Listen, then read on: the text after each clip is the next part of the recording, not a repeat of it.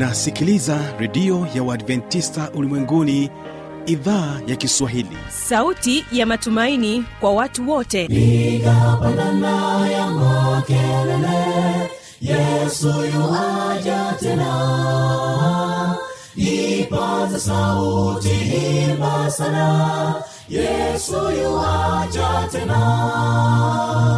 Anakuja anakuja yesu yuaja tena. Hii ni sauti ya matumaini kwa watu wote.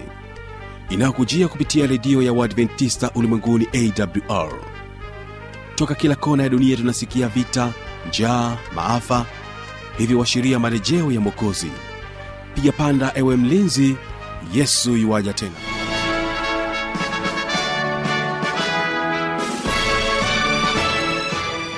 hujambo na karibu kupitia idhaa ya kiswahili ya radio adventista ulimwenguni awr inayokutangazia kutokea morogoro kupitia masafa mafupi ya mita bendi 25 kumbuka unaweza kunipata kupitia morning star fm na kwa mtandao wetu wa www org. Jina langu ni kibaga mwaipaja. Karibu sana msikilizaji uliyechagua kwa pamoja nami mwanzo mpaka mwisho. Hii leo anatufungulia matangazo ni waimbaji wa kinyerezi kwaya wanakwambia nampenda bwana nampenda bwana kwa kuwa ananisikiliza anaisikia sauti yangu na dua zangu. Ametega sikio lake ananisikiliza. Nitamuiza bwana siku zangu zote. Nampenda bwana kwa kuwa ananisikiliza anaisikia sauti yangu na dua zangu. Ametega sikio lake nanisikiliza nitamuita bwana siku zangu zote. Nitamrudishia nini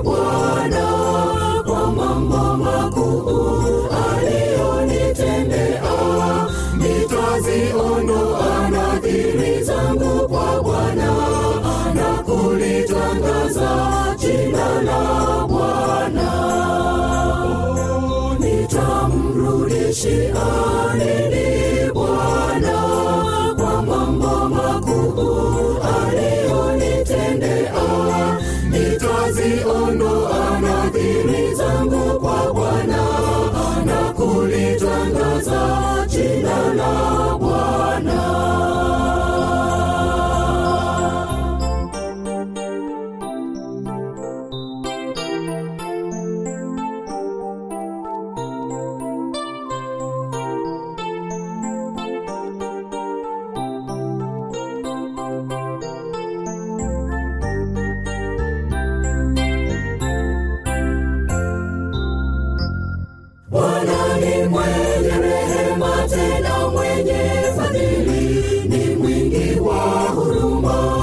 mwepesi wa hasira, anasamehe dhambi na kuyafuta makosa.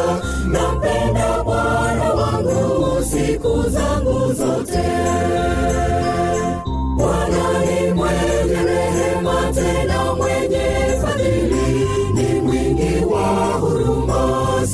mwepesi wa hasira, anasamehe dhambi na kuyafuta makosa. Nampenda Bwana wangu siku zangu zote.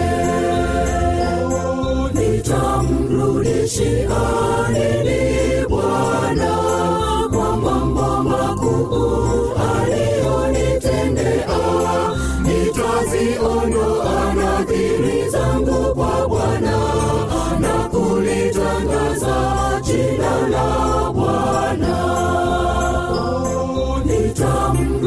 Nitamrudishia nini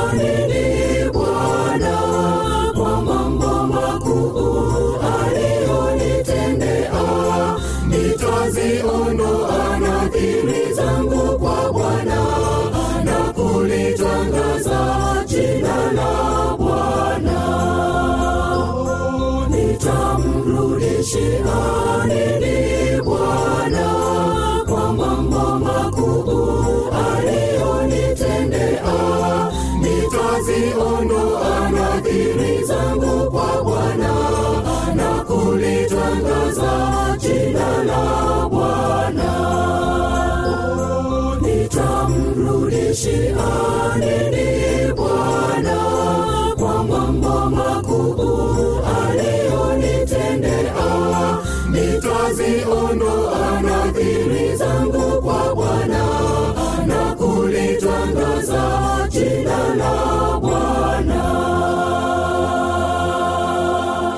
asante sana kinyerezi kwaya kwa ajili ya wimbo huo mzuri ambao unafungua matangazo yetu kama idhaa ya kiswahili ya redio adventista ulimwenguni awr na hii leo kipindi hewani vijana na maisha. Hapa utakuwa naye fanuel mwanatanda akija kwako naye evans sungululu wakizungumzia vijana na ajira.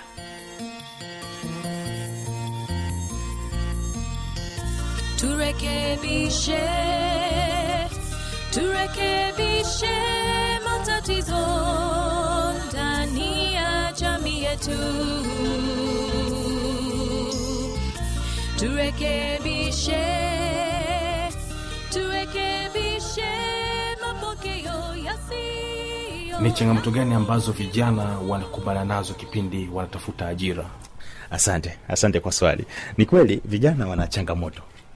Na, na mtu ukitoka kwenye ujana una una una, una stori nzuri sana ya kuja kuwaeleza wajukuu na vitukuu kama mungu atakujalia ufikie. Kwa sababu vijana ujana umejaa matukio mbalimbali. Mbali. na yale matukio ndio mwalimu wa, wa, wa mtu katika maisha yake. Kwamba atakuja ataanza msimulia mjukuu wake "Eh, mjukuu wangu mi kipindi nilipokuwa kijana au mwanangu nilipokuwa kijana nilikuwa na changamoto hii na hii na hii. Waingereza wanasema hivi experience is a good teacher yaani uzoefu ni mwalimu mzuri sana. Kwa hiyo unapotoa hadithi kwa mwanao au mjukuu unampa hadithi ambayo ni real kabisa. Yaani kitu ambacho kilikutokea. Kwa hiyo tunaposema kwamba ni changamoto zipi vijana wanakutana nazo katika ajira naweza nikasema haya. Jambo la kwanza changamoto ya vigezo na masharti utapata mwajiri anatafuta mfanyakazi mfano anatafuta uh, uh, labda tuseme ni, ni, ni afisa utumishi okay? human resource wameweka kwamba lazima awe na hii na hii na hii lakini kuna kwaga na sifa zingine za ziada yani added advantage kwamba ambao watapewa kipaumbele first privilege shall be to yani kwa wale ambao wamefanya kazi za utumishi nimetoa mfano wa utumishi okay? kama ma hr kama maafisa utumishi katika makampuni yanayotambulika ya kimataifa au ya kitaifa kwa muda fulani labda miaka miwili au kuendelea. Sasa kijana ambaye amemaliza chuo mwaka jana mwaka huu yuko kwenye soko la ajira. Bahati nzuri tangazo linatoka la ajira fani yake anaomba ana sifa zote. Anakuja kukumbana na changamoto ya uzoefu.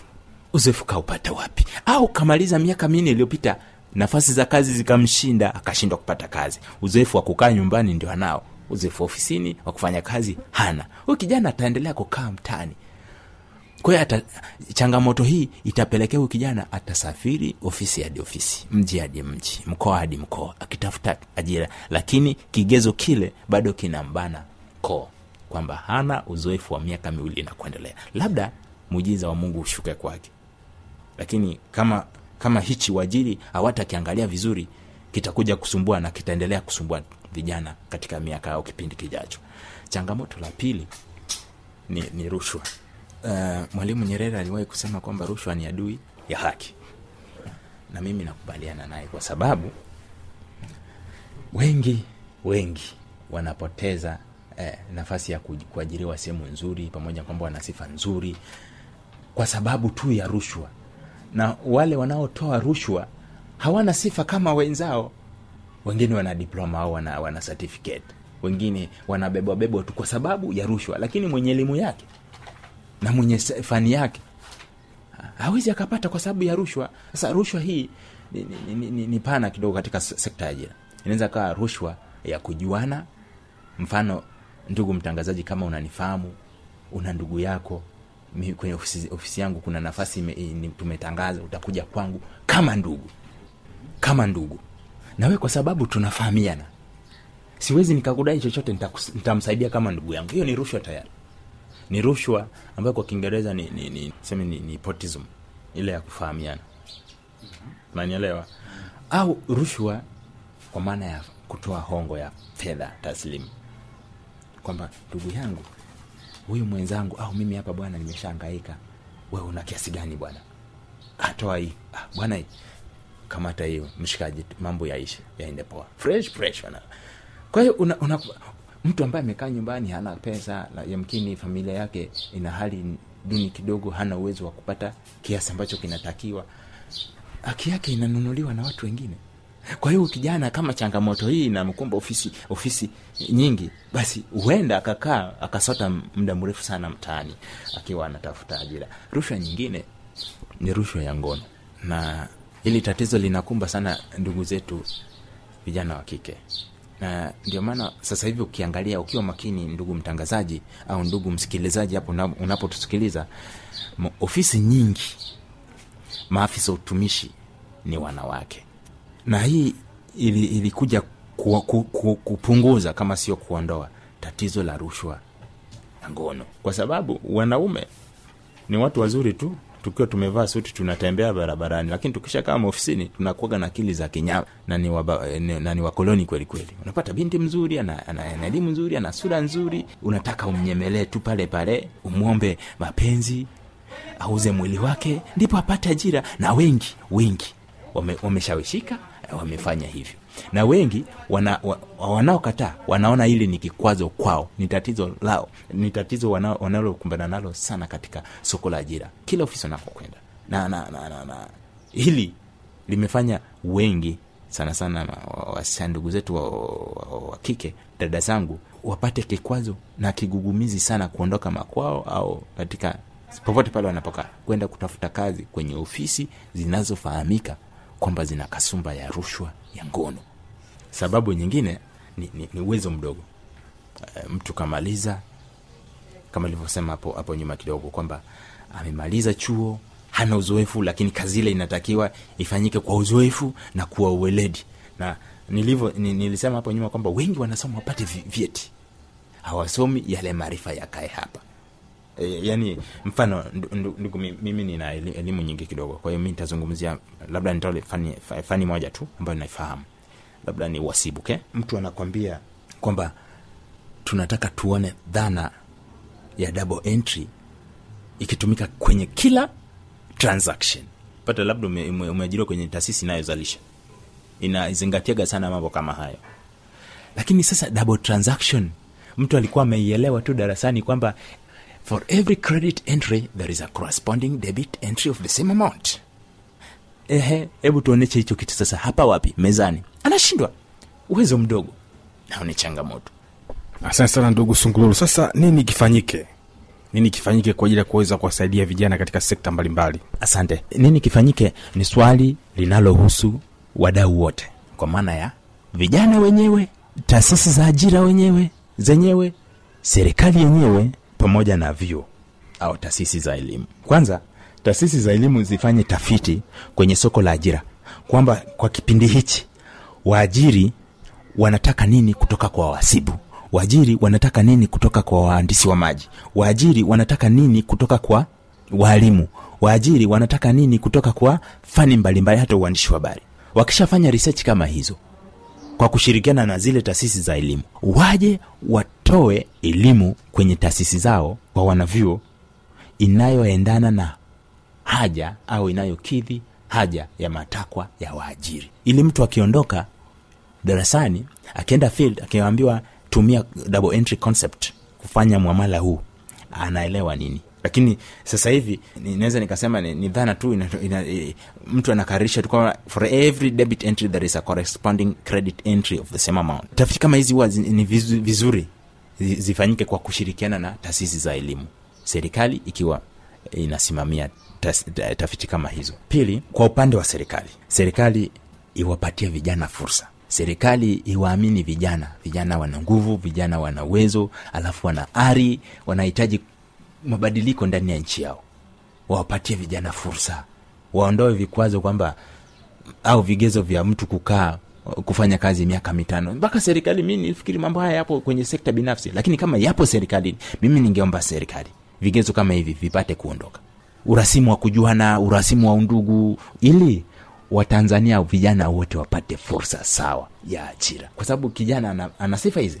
Ni, ni, ni, ni, matured physical and mental human resources.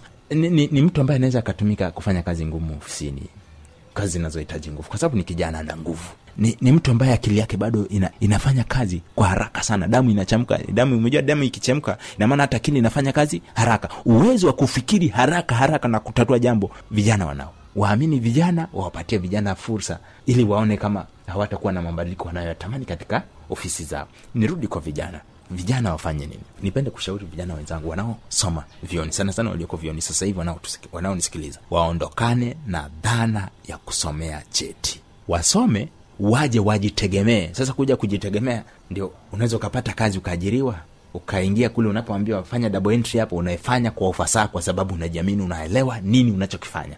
Au kama ukiona ajira bado haujaipata mungu naye ana ratiba zake haujaipata kwa muda huo wakati unavuta subira.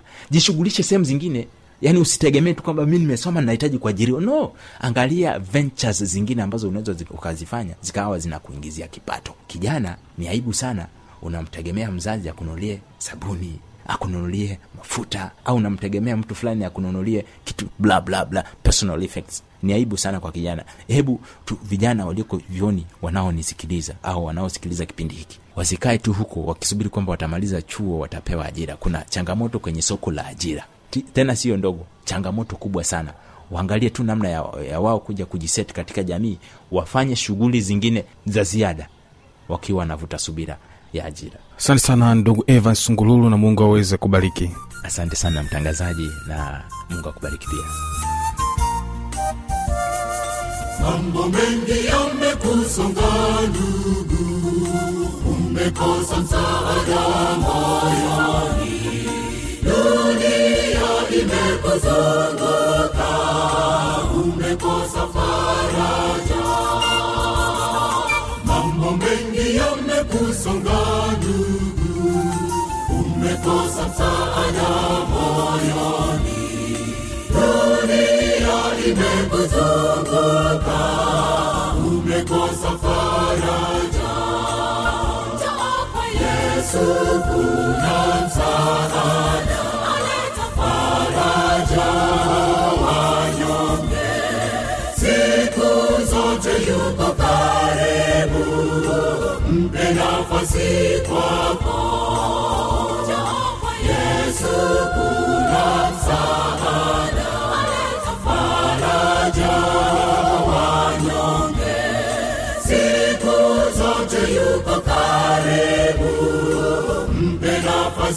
kwako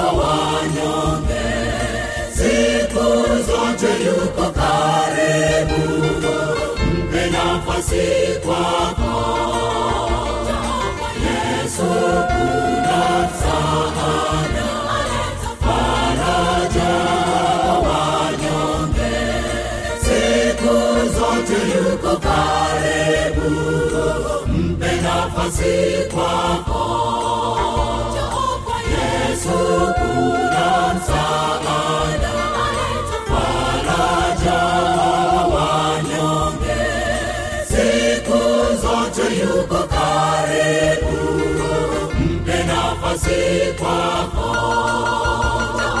yesu kuna msaada faraja wanyonge.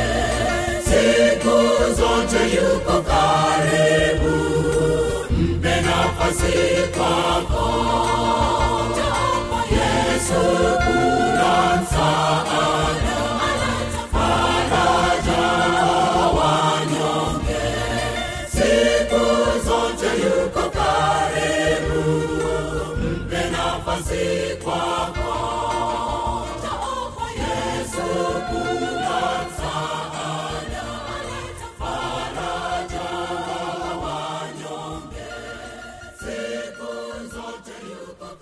kufikia hapo ndio tamati ya kipindi hiki cha vijana na maisha. Kumbuka kama una maswali maoni au changamoto anwani ni hii hapa.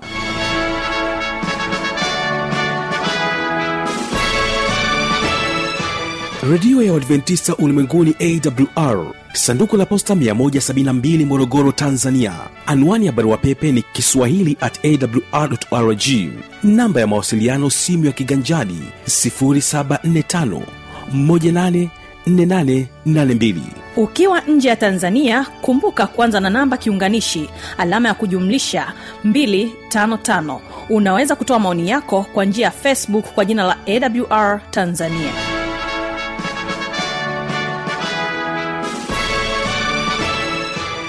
Mimi ni kewison. Kumbuka kesho tutakuwa na kipindi kimoja ambacho ni kipindi cha sera za ndoa. Bila shaka mwanandoa utakuwa tayari kwa ajili ya kuweza kutegea sikio kipindi hicho basi huyu hapa mwimbaji nyamagutu anakwambia leteni sadaka. Msikilizaji tuonane kesho. Najua singemponya kipofu angebaki kuwa mungu. Hata kiwete singeweza tembea angebaki kuwa mungu. Na hata unapokuja mikono mitupu arabaki kuwa mungu. Na unapokula vilivyo